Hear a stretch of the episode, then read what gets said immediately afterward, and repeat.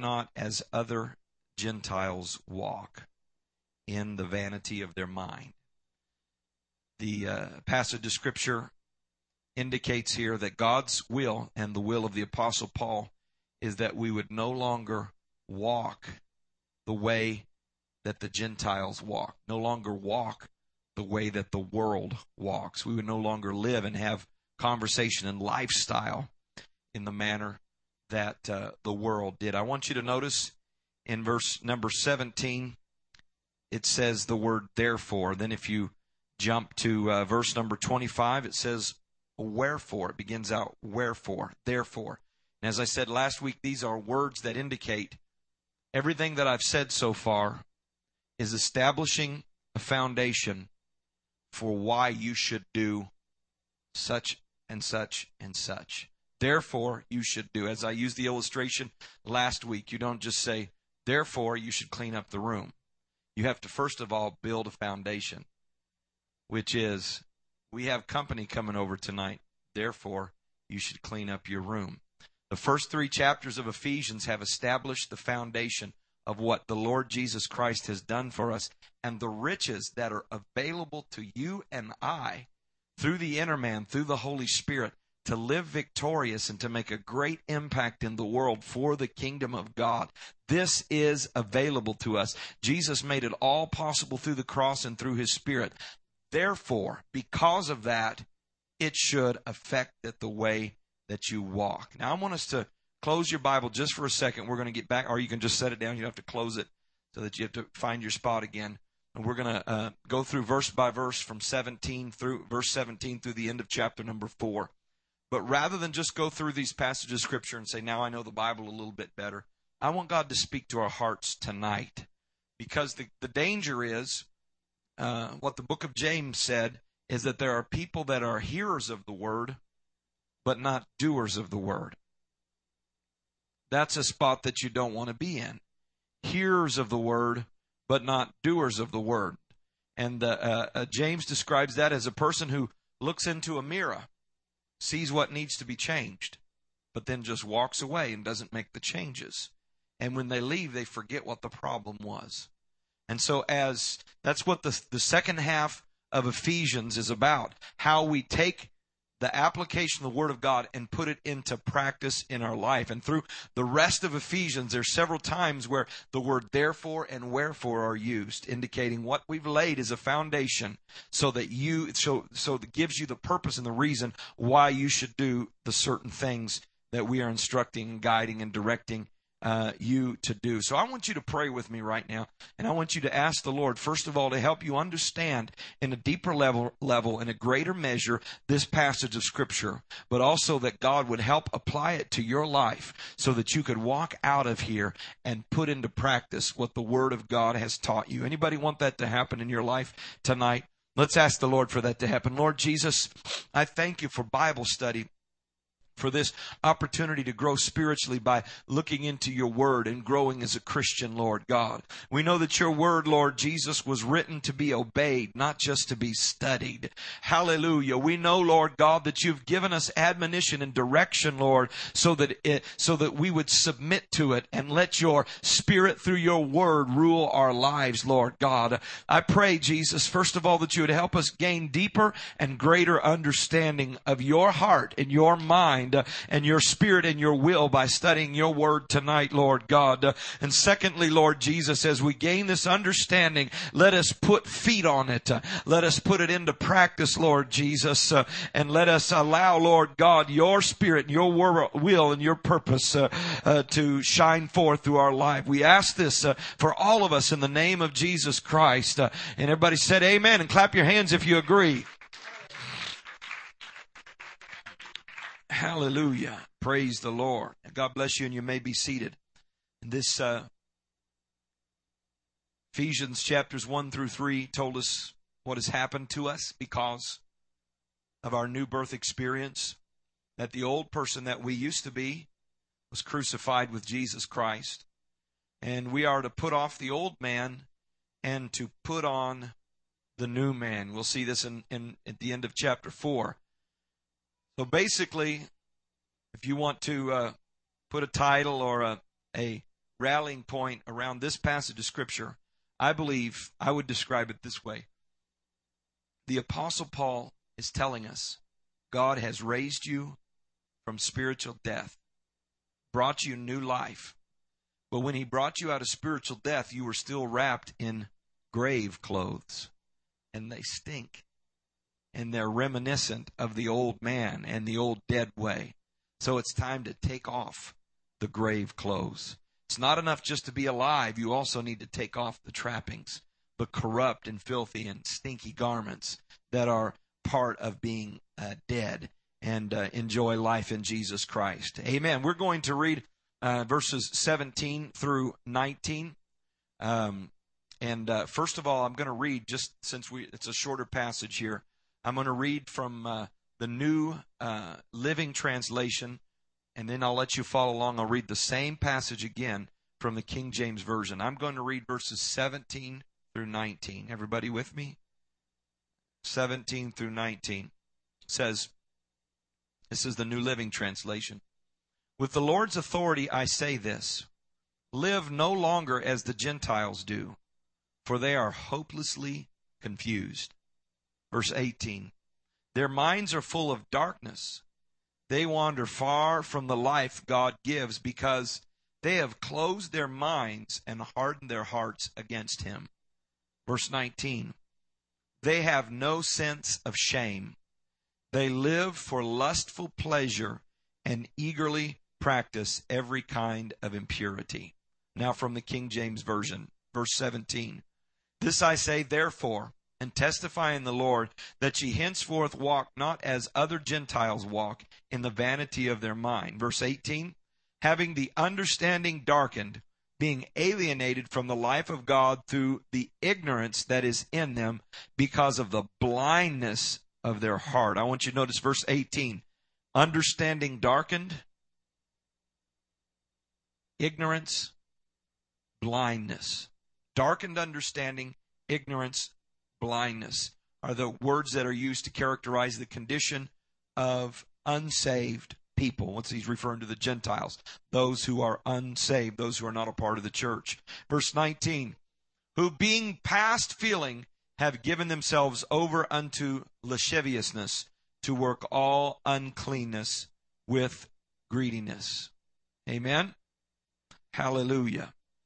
Now, while there are many positives things that we rejoice about in the Christian life, there are also directives, or if you want to say negative elements in the Christian life, and this is one of them. He says, Don't walk in the way that other Gentiles walk. Basically, he's saying that a Christian is not supposed to imitate the life of the unsaved people around them.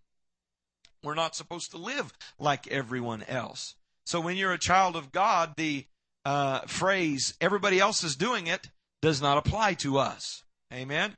In fact, if everybody else is doing it, we need to measure that against the word of the Lord and find out if we are in fact obeying God or walking as the Gentiles walk. So the Christian is not to imitate the lives of unsaved people.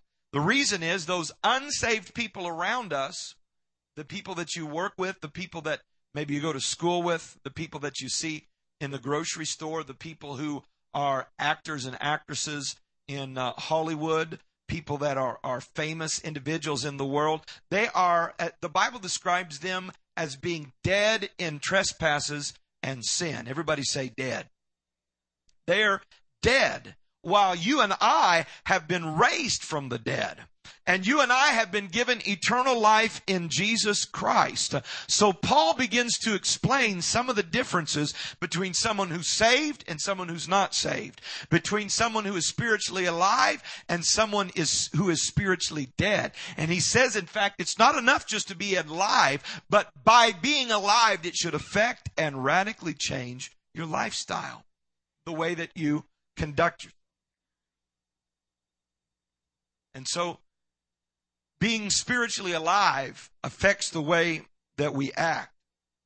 And in this passage that we read, I, I had you uh, fo- uh, uh, uh, look at how it said they're under the, the worldly people, their understanding is darkened.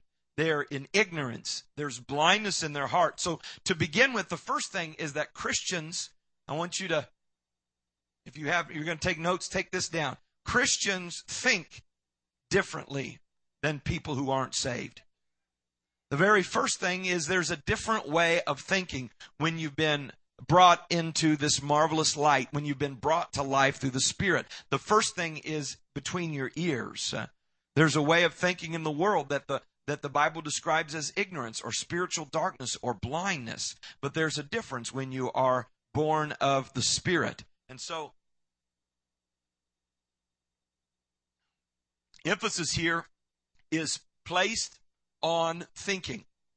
In verse 17, verse 23, it refers to the mind. Verse 18, it talks about their understanding being darkened and also ignorance. Verse 20, it says, we haven't read that yet, but it says they have learned Christ. So while salvation begins with repentance, we must understand that true repentance is not just tears in an altar, but true repentance is a change of mind. It's an about face. It's a turnaround. Anybody ever had this experience in your life? You knew someone from a distance and you had formed an opinion of this person based on what you'd heard other people say or what you observed from a distance. Then you were given the opportunity to spend some time with that person. And over the process of that time you were spending with that person, you changed your mind completely about what you thought about them. Anybody had that experience? I had that experience recently. What what is that? That is the same thing that happens in repentance. You have this whole mindset about life. You have this whole mindset, many have mindset about Christianity, about what it means to be a Christian, about serving God, a mindset about what's right and what's wrong, about what your future is going to hold. But all of a sudden, you are exposed to the Word of God. You're exposed to the presence of God, and your mind begins to change. Everything begins to change in your mind. This is what true repentance is. Amen? So it's not just about somebody feeling goosebumps and speaking in tongues and then saying, wow, look what happened. It's about true repentance, which starts with a change of mind because ultimately, amen, at the core of everything, Christians are to think differently than unsaved people. The whole outlook of a person changes when he puts his trust in the Lord Jesus Christ. His values begin to change. His goals begin to change. His or her interpretation of life. All of this begins to change when they put their trust in the Lord Jesus Christ. Because there's something wrong with the mind of an unsaved person. Something is not right in their head. You say, what's wrong with their thinking? What's wrong with their mind? What is wrong with the mind of the unsaved person is that the Bible says uh, their thinking is vain. Verse 17, it says, they walk in the vanity of their mind. Vanity of their mind. You saw that in verse 17 there? The vanity of their mind. Their thinking is vain, which means futile. Which means basically they're thinking about all this stuff, but it's not going to produce anything of value to them. It's vanity. It's futile. They're thinking and there, there's vanity in their mind. It leads to no real purpose in life. And we're going to be doing a, a, a sermon series here at the end of uh, uh, in the fall, right before Thanksgiving, and you're going to hear a lot about it. But we're going to talk about uh, your purpose in life based on the Word of God and based on the Spirit of God, based on the direction of God. But an unsaved person has vanity of mind. They have no real purpose, even though they may have all these plans and dreams and ideas and concepts and things that they want to accomplish. It has no substantial purpose. Since the person who is unsaved does not really know God, they may know about Him, they may have heard about him, but they don't really know God, so they cannot truly understand the world around them. They think they do, but they can't really understand the world around them until they know God. Amen?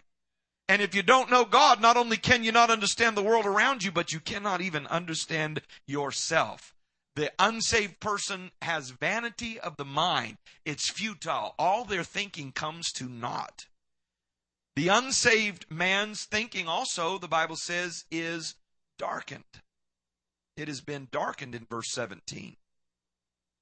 And uh, Human beings that are educated and open minded think that they are enlightened because they reject the Bible and they believe whoever the latest philosopher is or scientist or concept or philosophy, when in reality they're thinking they're enlightened, but they're really in darkness.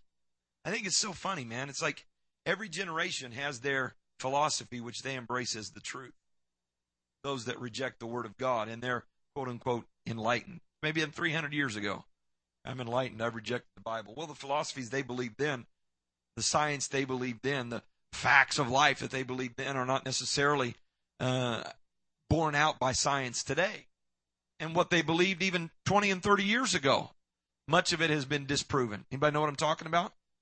Because the Bible says it this way in Romans professing themselves to be wise, they become fools because they reject the authority of God, they reject the knowledge of God, they reject the word of God, and as a product, the Bible says in Romans, their foolish heart is darkened. Somebody look up Romans 122. Brother Francisco, look that up for me. And brother Chris, if you can look up 2 Corinthians chapter 4. 2 Corinthians chapter 4, beginning with verse 3. This further illustrates the idea that uh, um, that is that unsaved people, people who have not embraced and come to know the Lord Jesus Christ, have have uh, experienced darkness of thinking. Brother uh, Francisco, go ahead. One twenty two.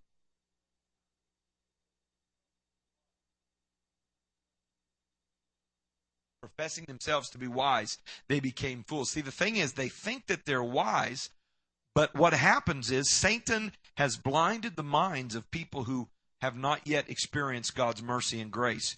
Brother Chris, can you read uh, verses 3 through 6 of 2 Corinthians chapter 4?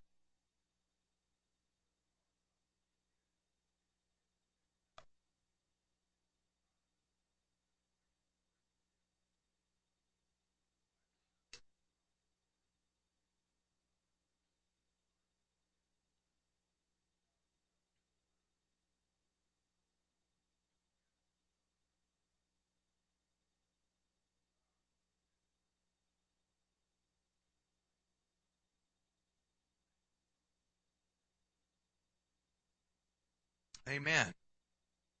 Because Satan does not want people to see the truth in Jesus Christ.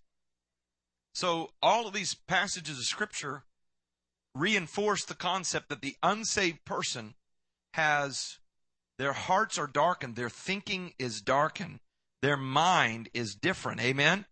It is not simply that their eyes are blinded so they cannot see, but further than that, their minds are darkened so that they cannot even think straight about spiritual matters.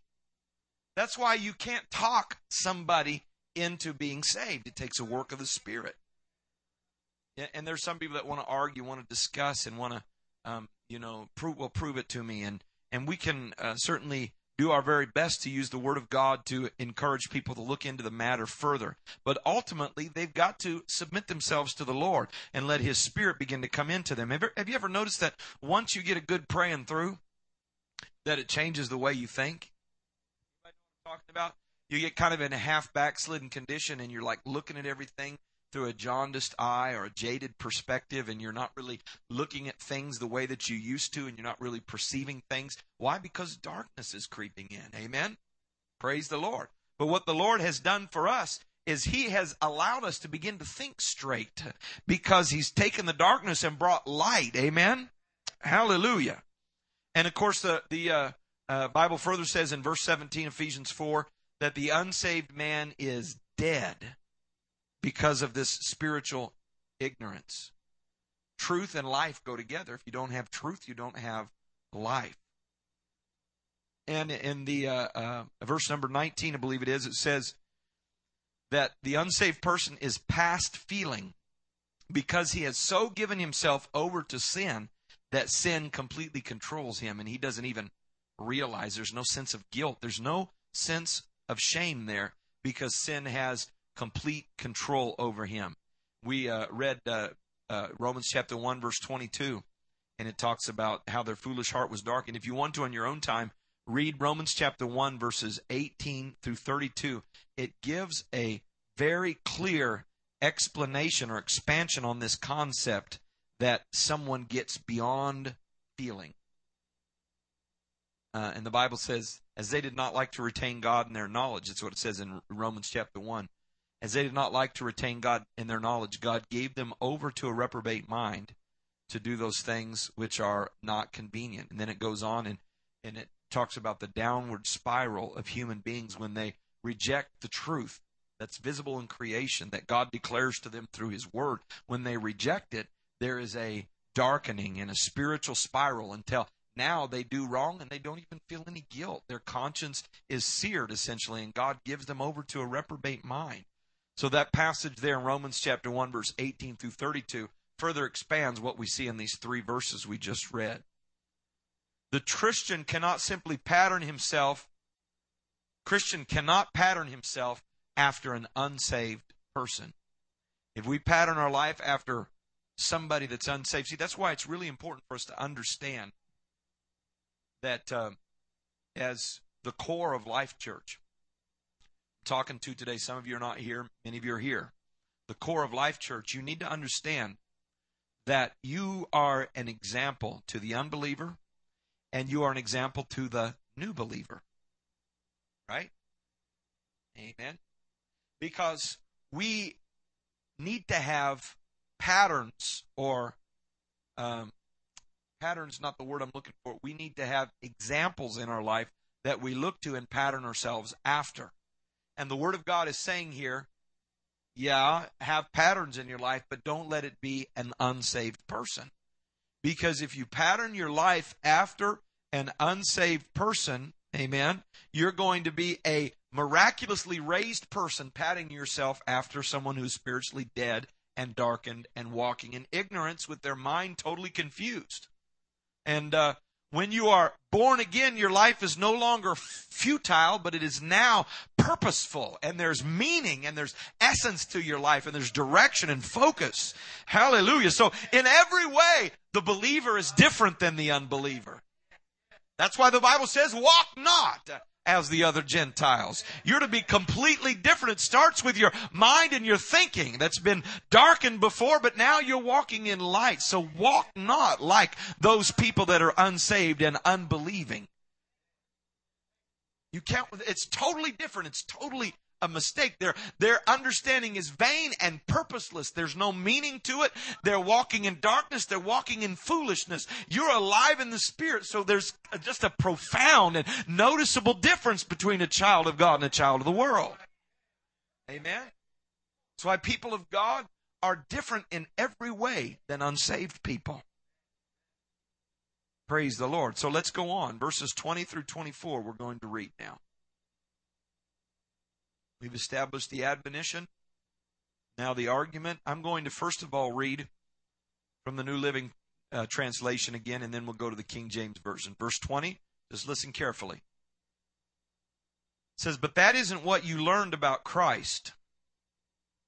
Verse 21 Since you have heard about Jesus and have learned the life that comes from him. Verse 22 Throw off your old sinful nature and your former way of life, push it off.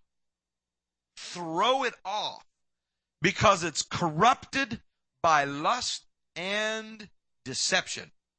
It's corrupted, it's ruined, it's made foul, it's made to have stench because of lust and lies or deception or untruths or being misled. Instead, verse 23, let the Spirit renew your thoughts and attitudes. Verse 24, put on your new nature, created to be like God, truly righteous and holy. I love this picture. The apostle Paul saying, I told you in chapters 1 through 3 that you're a new creature in Christ Jesus. There's great riches available to you. God wants to do exceeding abundantly above you what you can ask or think according to the power that's working in your inner man because you're filled with the Spirit. He wants to do great things. Therefore, don't walk like the sinner. Take your old grave clothes that represent your former life of what you used to be and push them off. Throw them off and put on a new lifestyle. I said put on a new lifestyle, a new nature, because you were created to be like God, righteous and holy. Amen. Let's read uh, from the uh, King James Version, verse 20. But ye have not so learned Christ. 21. If so be that ye have heard him and have been taught by him as the truth is in Jesus. Verse 22. That ye put off concerning the former conversation the old man. And the word put off means push it off. You gotta push it off. Force it off. Which is corrupt according to the deceitful lusts. And be renewed in the spirit of your mind and that ye may put on, or that ye put on, verse 24, the new man, which after God is created in righteousness and true holiness. Praise the Lord. Amen. Once again, the apostle Paul is emphasizing the outlook or the perspective of the believer. Believer at the beginning, he says, "Ye have not so learned Christ." He said, "Learned Christ. He didn't say learned about Christ, but he said, You have learned Christ. Because you can learn about Christ and not be saved. Uh huh. But to learn Christ means to have a personal relationship to the Lord so that you get to know Him better each day. See, you're different than the world. You don't know about Christ, you know Jesus. Because of your relationship, your daily walk with Him. And this fellowship with God, that this knowing of God is based on His Word. That's why it's important to be in Bible study. That's why it's important to read your Bible. Amen. That's why it's important to pray. Because this fellowship and relationship that I have with God is based on the Word of God that He left for us. Amen. Hallelujah. I can be taught the truth because the truth is Jesus Christ. And the better I understand the Word of God, the more I know Jesus Christ. The better I understand Him. You understand why? Jesus said, uh, is described as the Word. In the beginning was the Word, Logos. The Word was with God. The Word was God. The Word was made flesh and dwelt among us. Everybody say Jesus is the Word. But this is also the Word. If I want to know Jesus, if I want to meet him and get familiar with him, I get in the Word of God. How do I get to know somebody? I spend time with them. I talk to them. And, you know, I get inside their brain. Well, part of getting to know the Lord is prayer. But He speaks back to us through the Spirit, number one. But more importantly, He speaks back to us about His nature through His Word. And we get to know Him. Not just know about Him, but to know Him.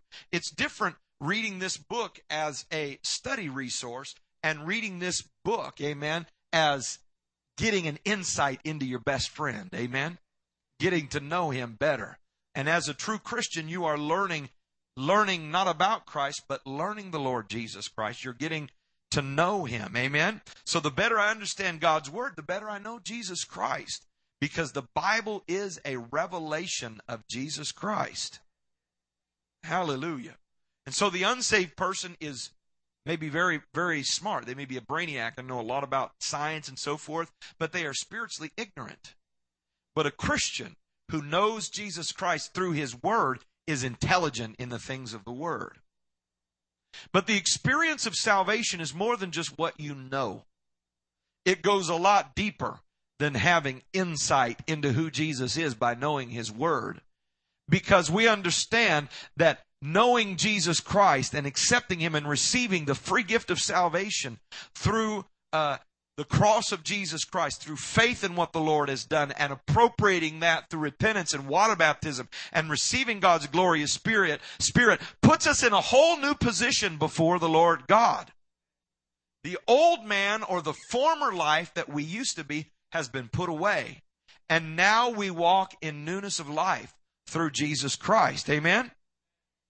Now, uh, this passage that we read, Ephesians chapter 4, what we just read, verses 22 through 24, is just a brief summary, kind of a brief picture of what is clearly laid out, detail by detail, in Romans chapter number chapters number 5 through 8. And Romans was also written by Paul. In Romans, he kind of just lays it all out from beginning to end, unfolds it all. These few verses here are just kind of a snapshot of that whole doctrinal principle that's laid out there. But the whole point of Romans chapters 5 through 8 and this passage that we just read is that the believers identify with Jesus Christ in his death, burial, and resurrection. We die with Jesus Christ. We raise with him. Amen. We're buried with him and we rise with him and take off the grave clothes. Amen. And put on the new clothes of righteousness. Praise the Lord. Amen. As Christians, we have not simply changed our minds, but we have completely changed our citizenship. We're a new creature, a brand new person. All, all old things have been passed away.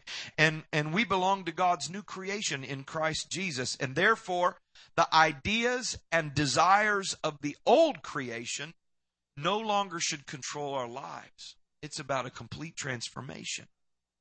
The thing, and they say, the things I used to want to do, I don't do them anymore. The places I used to go, I don't want to go there anymore. The way I used to act, I don't want to act that way anymore because that's the old dark nature. But now God's put a brand new desire in my heart and I'm letting that desire control my life. Why would I, as a person who's been resurrected, let my old stinky grave clothes determine who I'm going to be and where I'm going to go and the direction for my life? Uh, I've got to walk in newness of life and get new ideas and new desires uh, with the new creation that I am in Jesus Christ.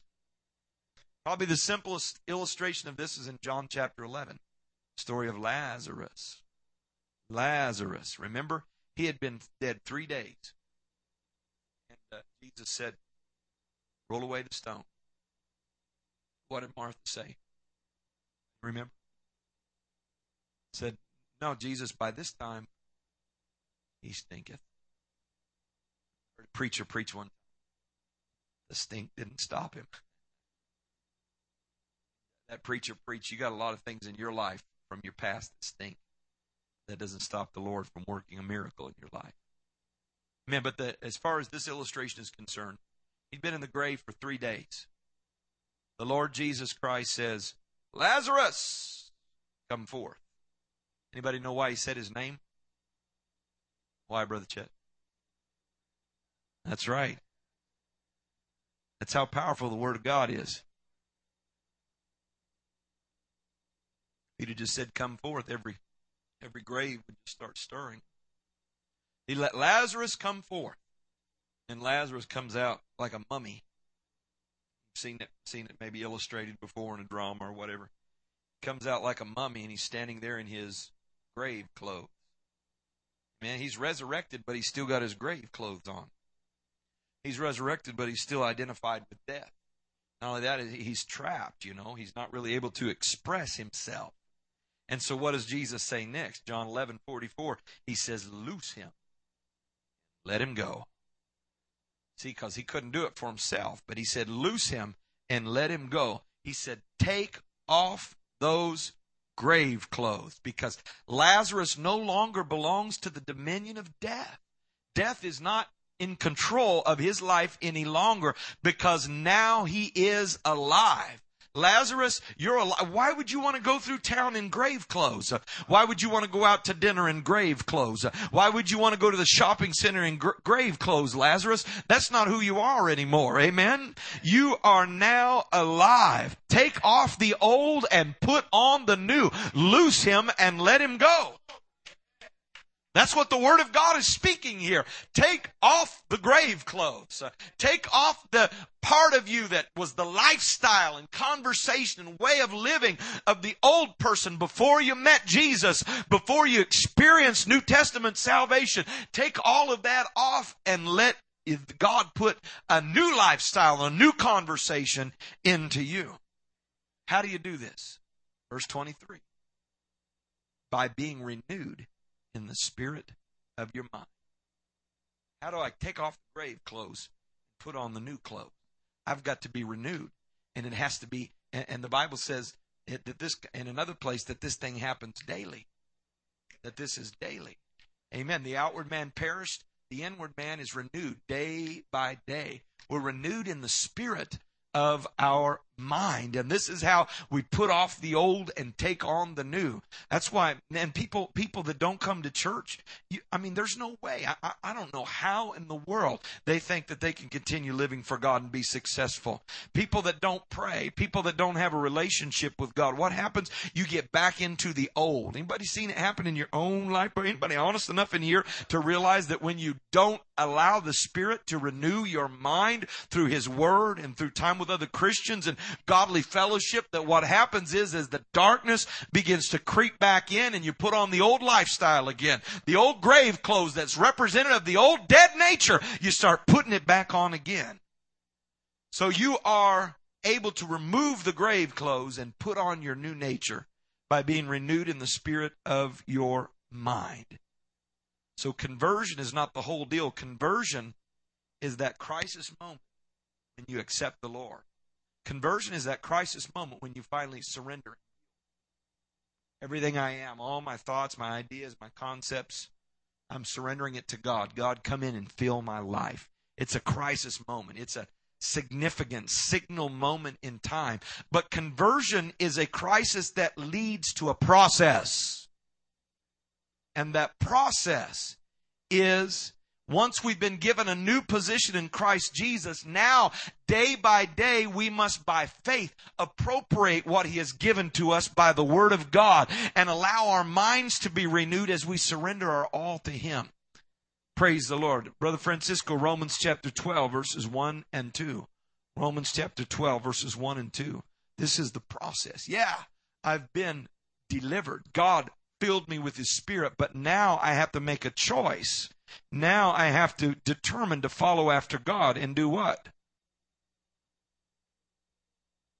12, verses 1 and 2.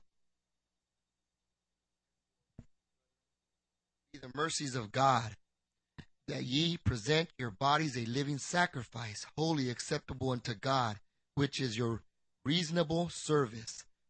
And be not conformed to this world, but be ye transformed by the renewing of your mind that ye may prove what is that good and acceptable and perfect will of God. Amen. Hallelujah, hallelujah. Be not conformed to this world. Present yourself to God as a living sacrifice. So once you've been saved, no, you don't change your lifestyle to be saved. But now, after what God has done for you, therefore, Wherefore, now what you do is present your body to God as a living sacrifice. That means, God, I want you to burn me up. I'm still going to breathe. I'm still going to live, but I want your purpose to be done in my life. And in order for that to happen, hallelujah, there has to be through the renewing of our mind, we be not conformed to this world, but we be transformed by the renewing of our mind. That's how it happens. That's how we take off the old grave clothes, which is conformity with the world, which is conformity with unsaved concepts and mentality and take on the new nature. Hallelujah. Through the renewing of our minds. That's what's happening tonight as you're listening to the word. Your mind is being renewed. That's what happens when you get in the presence of the Lord and release everything and let the Holy Ghost take control. You're being renewed in the spirit of your mind. Hallelujah. I watched 350 young people, all 12 of ours, or 11 or 12, 13 up there now, I think, as uh, on uh, Monday night they had a prayer line. And they had already had a blowout service Saturday night and Sunday night, but I was there my first time Monday night, and they all came through a prayer line. The preacher had preached a powerful message, uh, and I watched all those kids. And you know how young people are, you know, wanting to be cool, wanting to look good for the opposite sex and all this in an atmosphere like that. But I watched all of them coming through that prayer line like power of God all over them. I watched last night, they were stacked out all over the room. You know what was happening? God was changing their mind. God was renewing their mind. And that's what has to happen here at Life. It's not enough for us to go through the motions of a church service, but we need the Spirit to step in and renew minds. We need the Word of God to be taught in such a way that it changes our mind. I can't just say, well, I'm going to be different than the world. I'm going to take off the grave clothes. No, there's got to be something spiritual that takes the cloak off of my thinking and lets me see through the mind of God and understand that even though it's foolishness to the world, it's true wisdom. Even though the world thinks it's a waste of time, it's the only thing that has meaning and purpose in life. Hallelujah. Hallelujah. Praise the Lord. Thank you, Jesus. Day by day, this happens. John 17, 17 says, Sanctify them through thy word. Sanctify them through thy word. What does that mean? That means God finishes his process of preparing us for his purpose through his word. That's what's happening tonight. You know what you're doing here? You're not just here so pastor can say, well, they're not backslidden. You're being sanctified. What do you mean, sanctified? I mean, you are being cleansed and prepared and set apart for God's purpose in your life. And that only happens through the Word of God. That doesn't happen because somebody can get up and give you a good inspirational talk. That doesn't happen because somebody has a lot of charm and insight into human nature. That happens through the Word of God. That happens through the truth of the Word of God. You are sanctified by the Word of God. Your mind is renewed and transformed by the Word of the Lord. That's why I am going to tell you again, praise God. Help us, Lord Jesus, to get back into our Bibles. If you're reading your Bibles, stay after it. If you fell off the wagon, let's get back on the wagon. Let's read that Bible every day so that renewed in the spirit of our mind. Don't you know that when you're reading the Bible, it changes your lifestyle? When you get too busy to read your Bible, you're not intentionally changing your lifestyle, but something starts getting a little off track. It starts tweaking a little bit. Your conduct and your conversation lifestyle gets a little off track. Why? Because you're not allowing your mind to be renewed in the Word of God. You may be reading 2 Samuel somewhere, not even talking about New Testament salvation, but if you're in the Word of God, boom, God's principles and, and, and, and nature is being, is being uh, appropriated into your life. Hallelujah. Praise the Lord. Very important statement here. As the mind understands the truth of God's word, it is gradually transformed by the Holy Ghost. And this renewal leads to a changed life, a changed and transformed life. So it's God's Word and the Spirit working together in a gradual sense to transform a life. Amen. That's what God did. God saved you and He had a plan for your life. But that plan doesn't happen if you're not in the Word of God and you're not letting the Spirit of God work together with the Word of God to let His will be performed in your life. It's like you are what you eat. Everybody said, Brother Brown, looks like you've been eating some marshmallows. But spiritually, you are what you think. Amen. The Bible says, as he thinketh in his heart, so is he. So if I'm not in the Word of God, I'm not thinking about the Word of God, so I'm not going to come what God has planned for me. Right? That's why it's important for us as Christians to spend time meditating on the Word, praying and fellowshipping with the Lord Jesus Christ. I wonder if we just love Him right now. Anybody want to love Jesus? I, I feel Him close to me right now. I feel Him hovering close. I feel His presence. Jesus, I love you. Jesus, I love your word, Lord God. Let it bring about a change in my life, Lord. Jesus, I love you. Jesus, I love you. Jesus, I worship you. Hallelujah. Hallelujah. Amen. Amen. Praise God. Now, verses 25 through 32, the Apostle Paul gives some practical applications of things that change in a person's conduct and attitude and mind when they move from darkness to light. Everybody say from darkness to light. From darkness to light. There's certain activities, conduct,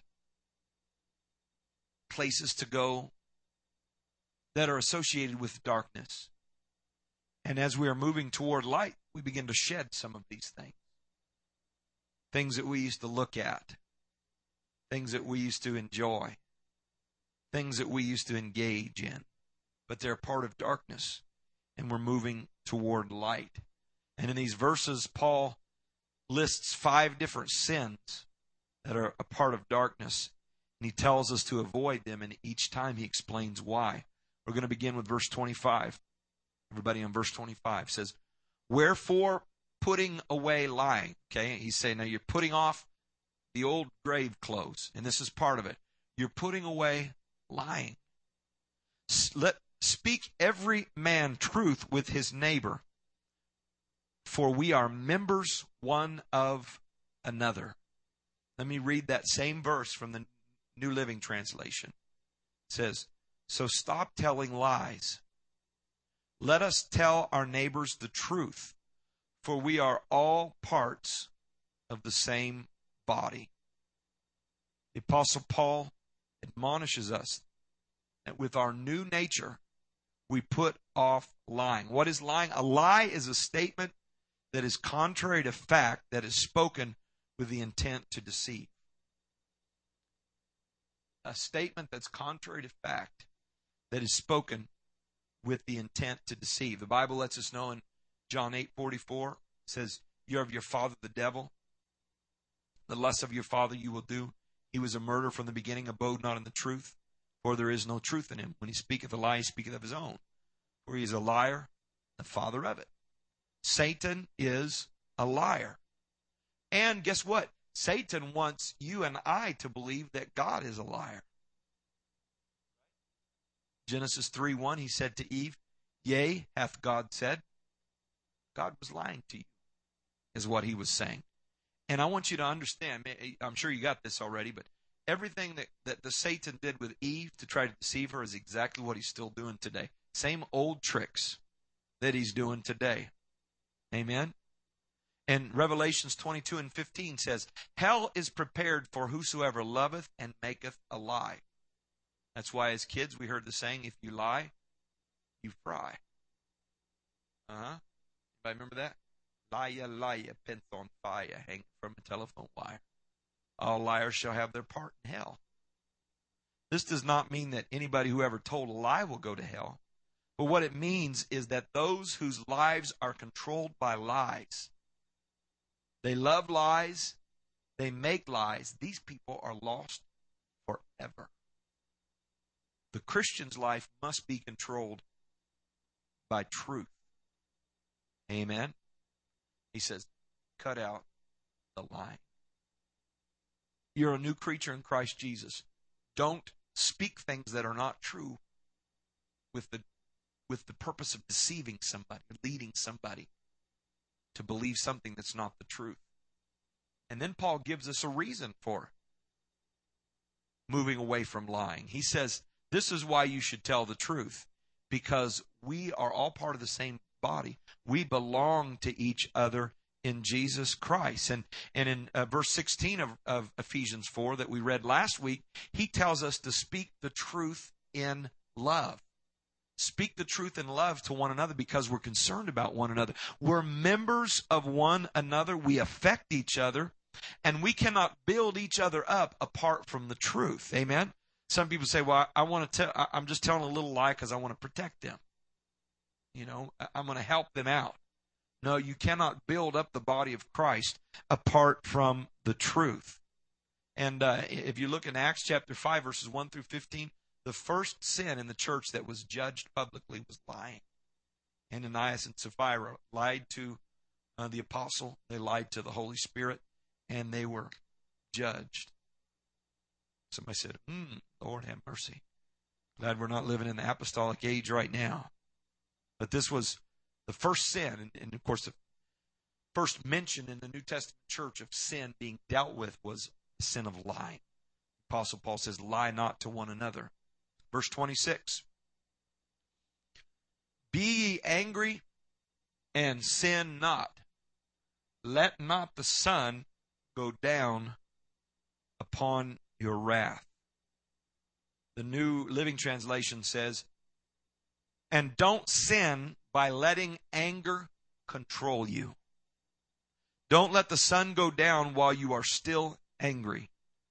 For anger gives a foothold to the devil. Hmm. Don't sin by letting anger control you. And when you're angry, don't let the sun go down while you're still angry because what you're doing with anger is giving a foothold to the devil. Anger, what is anger? Anger is an emotional arousal that's caused by something that displeases us, something that's contrary to our ideas or our will. And in itself, anger is not a sin. Even God can be angry. Several references in Scripture, Deuteronomy 9 and 8, and also verse 20 and Psalms 2 and 12 indicates that God was angry. And then other places in the Old Testament it refers to the anger of the Lord, right?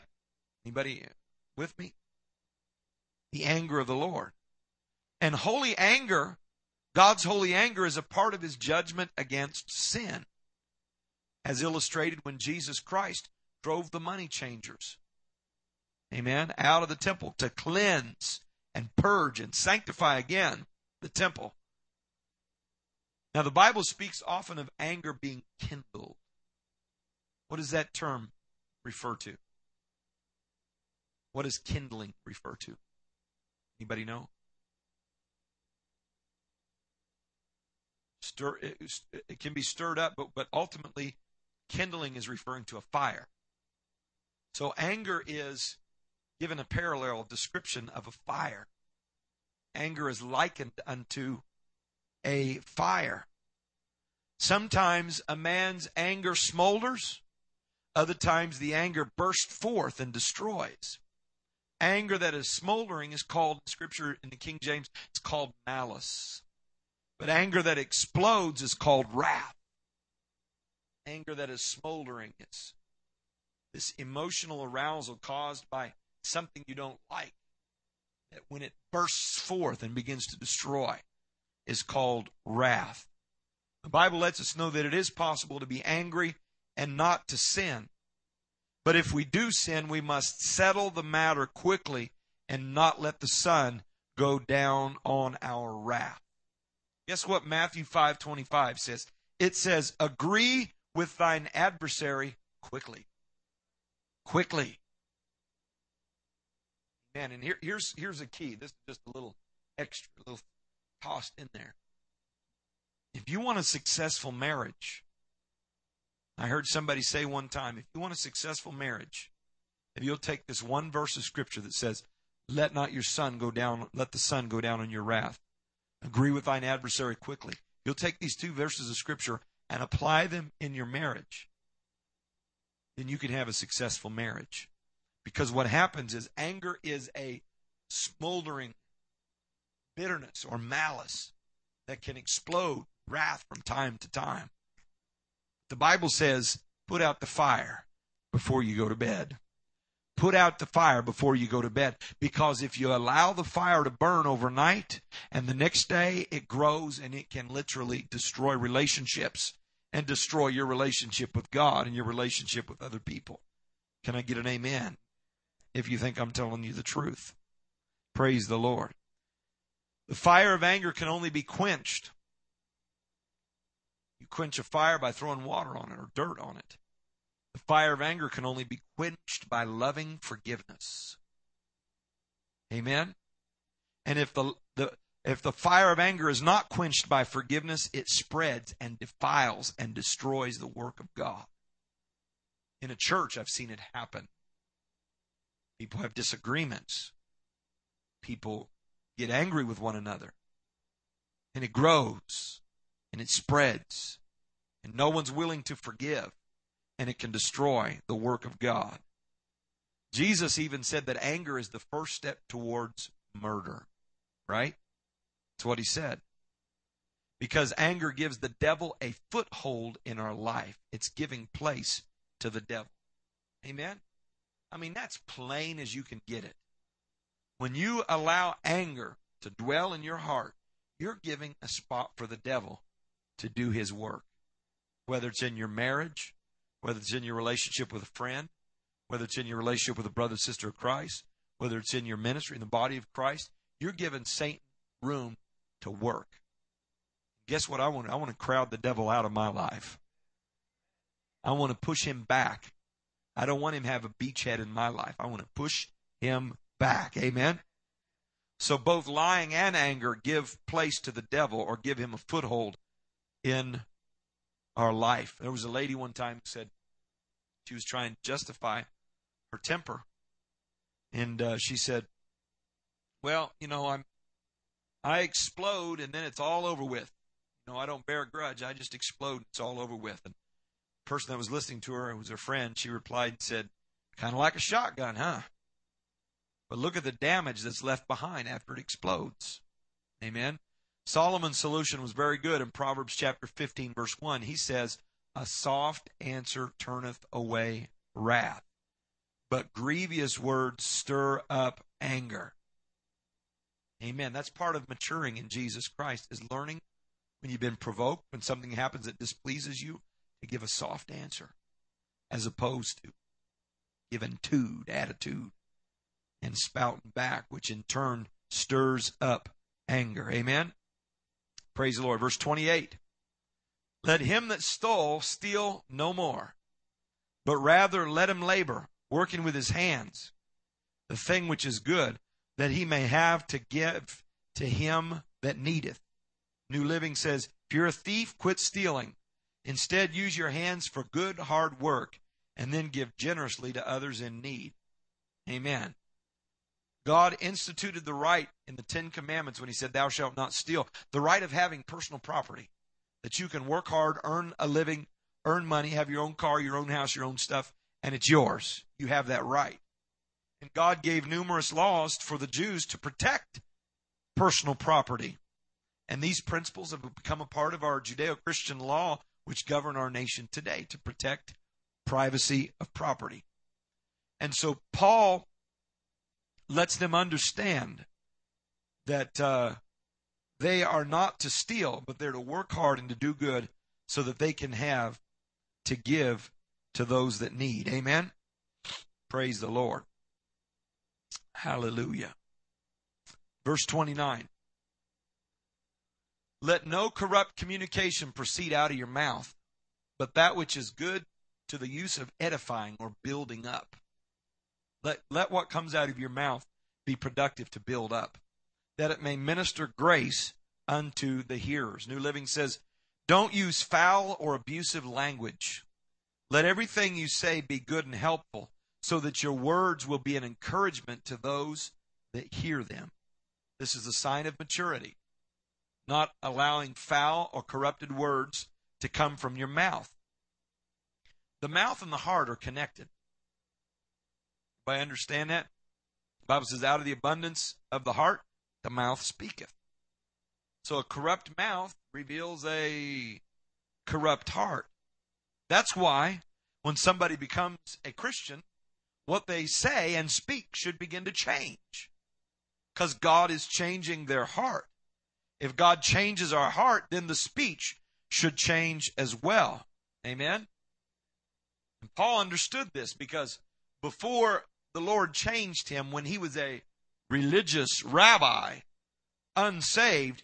The Bible says he was breathing out threatenings and slaughter against the disciples of the Lord. Threatenings and slaughter. But when he trusted Jesus Christ, a change took place in his life. He was mistreated and done wrong and responded in love. This same person, this same person who was so zealous to breathe out threatenings and slaughter, was transformed and what came from his mouth was completely different. Amen. Praise the Lord. Hallelujah. The word corrupt says corrupt communication. The word corrupt is the same word that's used in Matthew chapter 7 to refer to rotten fruit. Anybody ever had rotten fruit before? Nasty, soft, smells, spoiled. Corrupt means something that is worthless, bad, or rotten. So our words don't have to, you don't have to just, it's not just like dirty words or curse words, but it's anything that's worthless, bad, or rotten. And the appetites of the old life, or those old grave clothes that we're preaching about, show up when we permit filthy communication to come out of our mouth. Amen? Before we were saved, we were spiritually dead. And like Lazarus, our personal corruption produced an odor that was not pleasing to God. Our old grave clothes, our old speech, our old conversation stunk. Amen. Now you're alive in God. So let your conversation, represented by these old stinky grave clothes that are displeasing and rancorous and foul to the nostrils of God, let it be removed from us. Amen? And let our conversation be fresh, alive, profitable. Amen? Something that builds up and edifies. Amen. I've seen people before that they got everything just right. You look at them and say, wow, they must be a great Christian. Until they open their mouth, begin talking bad about this person and tearing down this situation, being critical of that. Amen. Everything that comes out of their mouth is corrupt. Understand that's the old way. That's the old nature and the old man. We put on a new nature in Jesus Christ and it affects the words that come out of our mouth. Let your mouth be full of blessing by getting your heart full of blessing so that only truth and purity comes out of your mouth. Amen. Hallelujah. And keep in mind that your words have power, either for good or for evil. And he's telling us to speak words in such a way that they build up people that hear them. Let what comes out of your mouth build up other people, build up Christians, give faith to unbelievers and not tear them down. Satan, of course, encourages speech from us that will tear people down and destroy the work of God. If you're speaking against the church, speaking against the ministry, then what you're doing is you're letting the devil use you to try to tear down what God wants to build up. Amen? Hallelujah. If you need to be reminded the power that you have in your tongue for good or for evil, read the book of James, the third chapter specifically. Verse number 30. Grieve not the Holy Spirit of God, by which ye are sealed unto the day of redemption. Verse 31. Let all bitterness and wrath and anger and clamor and evil speaking be put away from you. He's saying, take it off, push it off, take off those old grave clothes, put it away from you with all malice. Verse 32. And be kind to one another, tenderhearted, forgiving one another, even as God, for Christ's sake, hath forgiven you. This is what real Christianity is about. Amen. What real Christianity is about. Let me read the New Living Translation. Do not bring sorrow to God's Holy Spirit by the way that you live. Come on now. Don't grieve the Holy Spirit by the way that you live. Remember, He has identified you as His own. He put His seal on you guaranteeing that you will be saved on the day of your redemption by the seal of his spirit. Get rid of all bitterness, rage, anger, harsh words, and slander, as well as all types of evil behavior. Instead, be kind to each other, tenderhearted, forgiving one another, just as God through Jesus Christ has forgiven you. Forgive one another.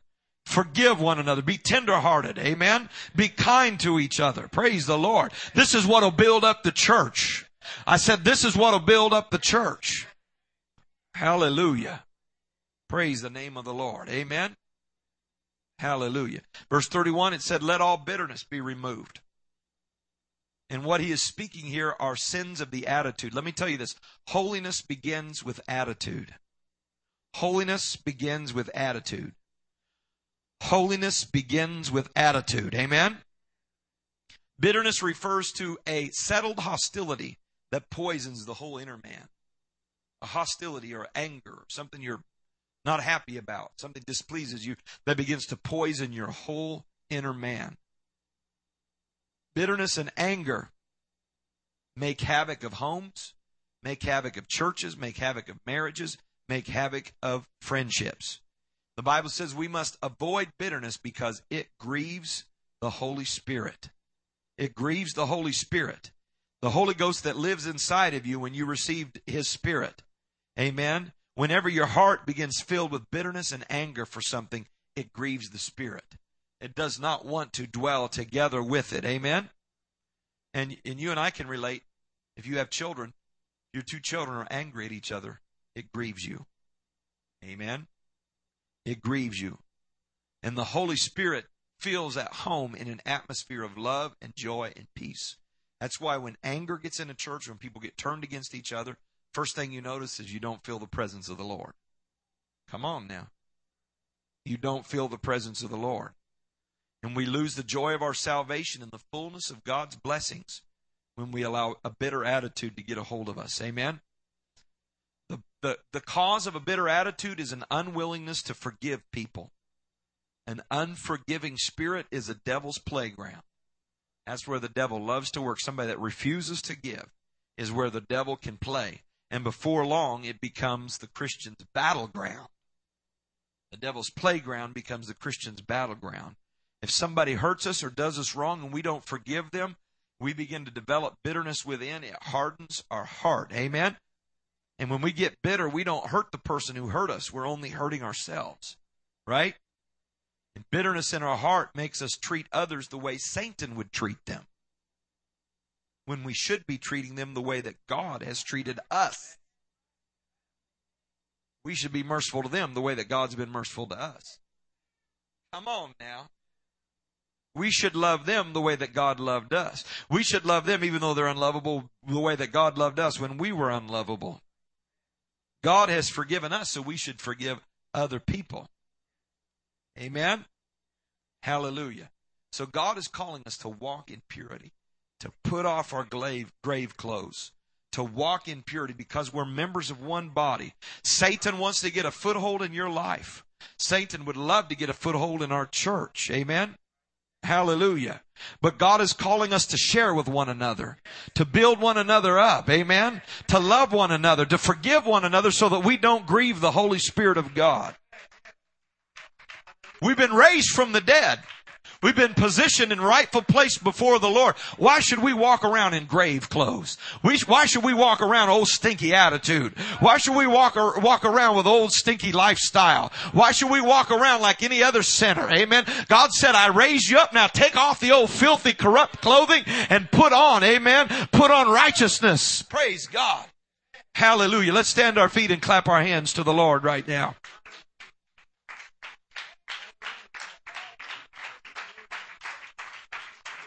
Woo, I feel the Holy Ghost. I feel God's Spirit here right now. Come on, I want to remind you. The Lord brought you to new life in Him. The Lord delivered you from the old nature. God delivered you from lust. God delivered you from sin. Amen. God delivered you and brought you to new life through His Spirit. He brought brightness into your mind. Now guess what I have to say? Loose him and let him go. Loose her and let her go. Hallelujah. Release her from the lifestyle. Release him from the trappings of that old dead nature. In the name of Jesus Christ. Lord, we thank you for your word because it's a lamp unto our feet and a light unto our path. I thank you for your word because it's what renews my mind and enables me, Lord God, to fulfill your will, Lord Jesus, and not be conformed to this world, but be transformed into what you want me to be. Thank you for your word, Lord God. Thank you for what it's done in our heart today and thank you for answering our prayer of speaking revelation and understanding to us, Lord God. Now let us go out uh, and therefore let us not walk like the world. Let us not talk like the world. Let us not be angry like the world. Let us not be bitter and lie and backbite like the world. But let us be like Jesus Christ. Thank you, Jesus. In your name, amen. God bless you. You're dismissed in the name of the Lord. Hallelujah. Make sure you greet Sister, Sister Keller.